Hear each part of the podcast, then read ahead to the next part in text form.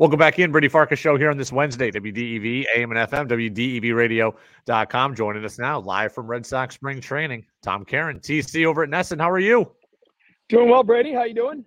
I'm doing well as well. I got a lot of things that I'm upset about with the Red Sox, but let's start with a piece of good news. This morning, Brayan Bello indicated to reporters that uh, seems like there's some serious momentum towards a, a potential contract extension. What are you hearing? Yeah, same. Uh, that they're they're creeping in on it, and it's close. And you know, better than what we heard early in the week with Casas. Uh, there's, you know, there's so many levels of what this organization needs to do to get where they want it, to get where they want to be, and and you know, to, to build the sustainable contender we talk about.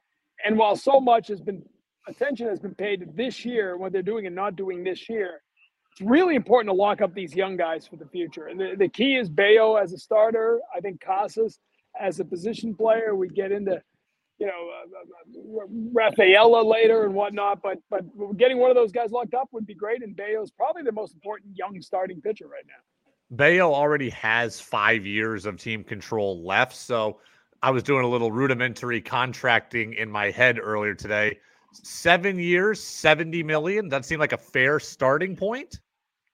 Yeah, seems like a fair starting point. I'm guessing it would be a little north of that. If I'm Bello, I'm gonna, you know, because you start doing the arbitration numbers, they go up quickly for starting pitchers. Now, again, so much of it depends on health, and we know pitchers are always one throw away from an elbow injury, and, and that can lose a year off your arbitration uh, value but yeah, I, I think you're in the ballpark. I think you know it goes from there, probably goes up a little bit from there. Uh, but that you know, and that's why when you start doing the Casas thing, what did he find not enticing the other day? Well, I mean, was it that? Was it more than that? You know, if they are if they are worlds apart in what the player wants and what the team is offering, uh, then then you know you've got a case where one guy's uh, perceived value is is very different from what the team believes.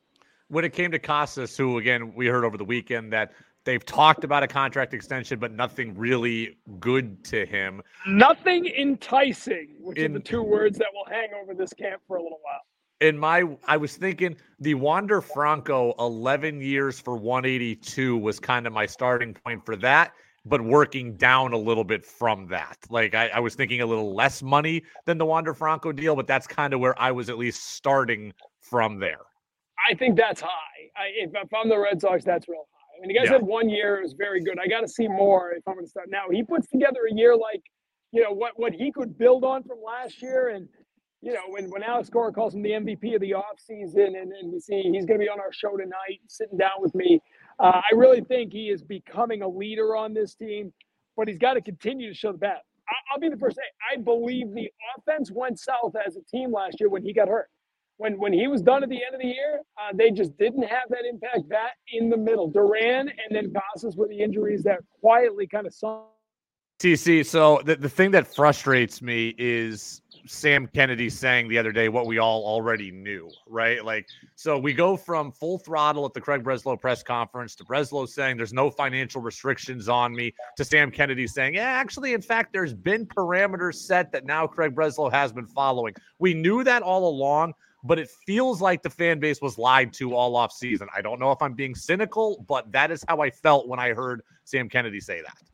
Yeah, I mean, I, I wasn't shocked. There are always parameters, right? No organization operates in a vacuum. It's a perceived budget. It's a hard budget, whatever you want to call it. But teams plan on spending X amount. But you're right. I mean, you know, Tom Werner had said that uh, there, there's no limitations on – on what we'll spend or what we'll be willing to do to make this team better. And then you hear yesterday, no, there there are parameters and he's got to operate within them. So I was just shocked that he came out and, and said it that openly because most teams do not. Most teams say, well, you know, we'll do what it takes. And when the opportunity presents itself, we'll do And he's saying, no, there's parameters. In other words, you're going to get to a zero some point. You want to add a certain amount, you're going to have to subtract. And we've heard those rumors. He basically said that. Yeah, certainly that was frustrating for me to hear. Um, Let's talk about the Liam Hendriks deal. So Liam Hendriks signed to a two-year deal. We don't expect to see him this year, probably at all, maybe at the very end. They did the same thing with Michael Fulmer uh, earlier in the offseason. So they've already started building the 2025 bullpen, but I'm just going to assume that they're replacing Kenley Jansen and Chris Martin, who won't be here. So it feels like we're back in a neutral spot for next year. But the Red Sox just another indication that the future seems to be more important than the now. Well, I you know, I was just talking to a couple front office people about that deal. There's not a lot of downside, and and and Hendriks doubled down again today that he believes he will be here by the end of July. That's his timeline. 12 months is when he didn't again. I, I, don't know if that's any doctor's timeline. I, I know it's not the team's timeline, but he wants to be back by the trade deadline. That'd be 12 months on the nose. Uh, and, and, you know, if he is, what does that mean? Like, if you're in the middle of July and you think Liam Hendriks is really close, well, does that allow you to then trade Jansen if you haven't already, knowing that you have a, a veteran reliever who can step in? I, I you're right. It's about next year. Fulmer certainly about next year. Uh, and and the Hendriks deal is about next year. But if you get something out of him over the last couple of months, it does give you some flexibility with this bullpen this season. TC, as usual, I think two things are true at the same time here. The John Schreiber for David Sandlin trade very well might be a good trade, right? Sandlin projects to be a fairly good pitching prospect. They need starters. Schreiber has only got one year proven to him when it wasn't last year. So that's that's true. It's probably a good move. But as someone again who is frustrated about this year to get rid of one of your high leverage bullpen arms right before the season doesn't sit well with me.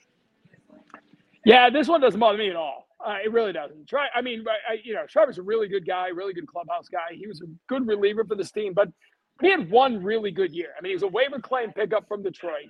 22 was really good. 23 was injured, injury filled. I mean, it's a guy you got for nothing who gave you one really good year, and you turned into what most people think is a, a starting pitcher with some real high upside. He's in single A. It's a long ways away, and nobody likes to see a team giving up the present for the future, but I believe the setup role is a place where they have some potential depth. Uh, Isaiah Campbell and, and Weissert, who they got from the Yankees. Uh, you know, there's a, a, few of these other guys, Slaten, who they traded for the Rule 5 draft. There's some young, hard throwing pitchers that are going to make this bullpen. Schreiber was in the, well, I think, one of their few positions of strength in the, in the middle relief, the late inning relief. Uh, you you flip that for uh, the area where you are thinnest in, and that's starting pitching with real upside. So, and most people around the game, by the way, think that was a really good trade mm. for the Red Sox. So I, I'm totally okay with it. I think people are using that to, to, to stoke the narrative that they're giving up on now and only care about the future. But you do that deal. You do that deal if you're the Dodgers right now. You do that deal every time. Talk to me about Jarren Duran. We've heard he's going to bat leadoff for this team. We've heard that the Padres are extremely interested in trading for him we focus so much on Jansen probably getting dealt. What are you hearing? What do you think about Duran's future? Yeah, well, I, I hear there's real substance to the talks. Uh, I, I, I, also know the Red Sox are asking for a lot, as they should. Uh, dynamic player. We saw him last year, right? When when he was healthy, he was a game changer. You're talking about you know top ten percentile sprint speed uh, and and and finally seemed to be sort of taking better routes and, and quieting things down in the outfield where the defense was getting better. Uh, and he was hitting. How many singles did he turn into doubles? I, you know, he's a guy.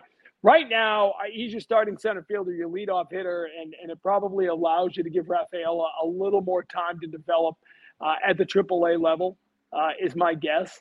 Uh, but I, I do think if Rafaela is having a good camp, you'd have to really think about moving uh, Duran if you could get something back. Now you got you got to get what a controllable pitcher. Are they going to give you that? Uh, we'll see. But I wouldn't get rid of him just to get rid of him because I love what he did with this team last year. Position players are there. Full squad workouts have started. Um, who are you most excited to see now that the entire team is together? Well, I mean, the obvious, you know, what what what's what kind of season is Rafael Devers going to have? It was interesting that he sort of uh, sounded more like a leader yesterday when he when he called out management a little bit here, uh, talking to the media. I, I think that sort of uh, shows the the growth of his voice in that clubhouse. So I'm interested to see how he and Trevor Story really work as the leaders of this team yeah, I'm interested in seeing Tyler O'Neill, uh, just because a guy who three years ago was was you know top ten MVP candidate, has two Gold Gloves, but has been injured. uh, nonstop for the last couple of years. Uh, really interested to see if he can be a guy who can have a, uh, a, a breakthrough season. Uh, and I think that's a possibility. And then Vaughn Grissom. Uh, I just think 22 year old, he has hit every level, everywhere he has been, including his little taste of Major League Baseball. Uh, I, am really excited to see him at the plate. But I'll tell you the other thing: the, the takeaway here so is, it, and it seems dramatic this year. These pitchers are so far ahead of where they normally are coming into these camps. Hmm. We've had guys throwing, you know, up and down two innings of live BP. That, that's way quicker. Uh, Garrett Whitlock is going to pitch Saturday up at Sarasota against the Orioles. Told us today he's going to go two innings, uh, which you know doesn't sound like the end of it, but that's your first time out. You know, Nick Pivetta's talking about I'm throwing every pitch right now like it's my last. I mean, that might be a a, a bit much for the uh, early days of February spring training, uh, but I, I will say these pitchers really do seem to be way ahead of where we often see pitchers uh, at this point in spring training. What's going on with the uniforms? Everybody making a big deal about the MLB uniforms. They look like a, a kid's Halloween costume when it comes to the lettering and numbering. Are they as bad as we're hearing? The players think so. Uh, they are not thrilled uh, with either the look nor the functionality. I guess the big thing is Kenley Jansen was talking about this because last year at the All Star game they kind of tried these, and he said the biggest thing is the old uniforms were were custom fit essentially. These are not. So they're just not quite as form fitting as these players would want. Uh, Zack Kelly, we'll see if he does it. Uh, he was threatening to put a little like uh, sticker behind his uh, thigh because he thinks you can kind of see through the fabric of the pants a little bit. He was going to work out today, so we'll keep. I don't want to keep too close an eye on it, but we'll keep an eye on that. Uh, it's it's you know, it's not coincidental that a group of Nike people were here today in the clubhouse and they were uh, talking to a lot of players and working. So uh, this is a little bit of a crisis. It's a tempest in a teapot as far as fans go. Uh, but the players are not thrilled with them. I can tell you that. And I, I, honestly, I don't think they look that good. The names are smaller. They look almost look like a replica jersey. I, I just, I, they don't look good. I don't like them. TC, will you be talking to the uh, Netflix docu crew? I officially signed my waiver last week, uh, which now uh, means that uh, they can use my name, image, and likeness without any uh, any compensation.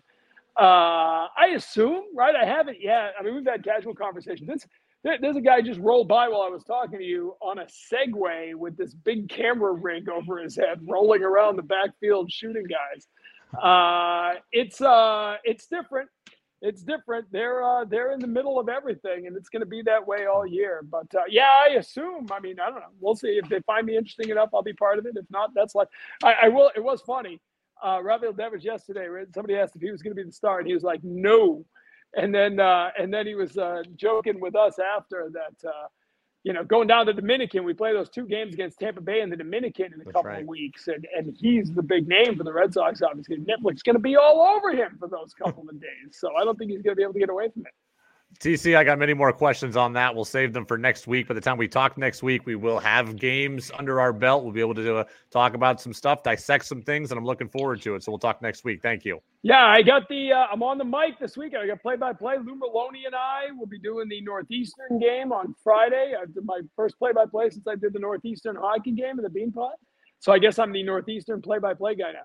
Uh, but then we'll yeah, we got three this weekend. We'll be up in Sarasota to face the uh, 101 game winning uh, Baltimore Orioles on Saturday, and then back here Sunday against the Twins. So, yeah, that's right. It's always you're always ready for that next step. Play these games, get it going, uh, and we'll see what goes on. Uh, but yeah, I think I think we got Whitlock on Saturday, Bello on Sunday. I'm not a little breaking news there, but it hasn't come out yet.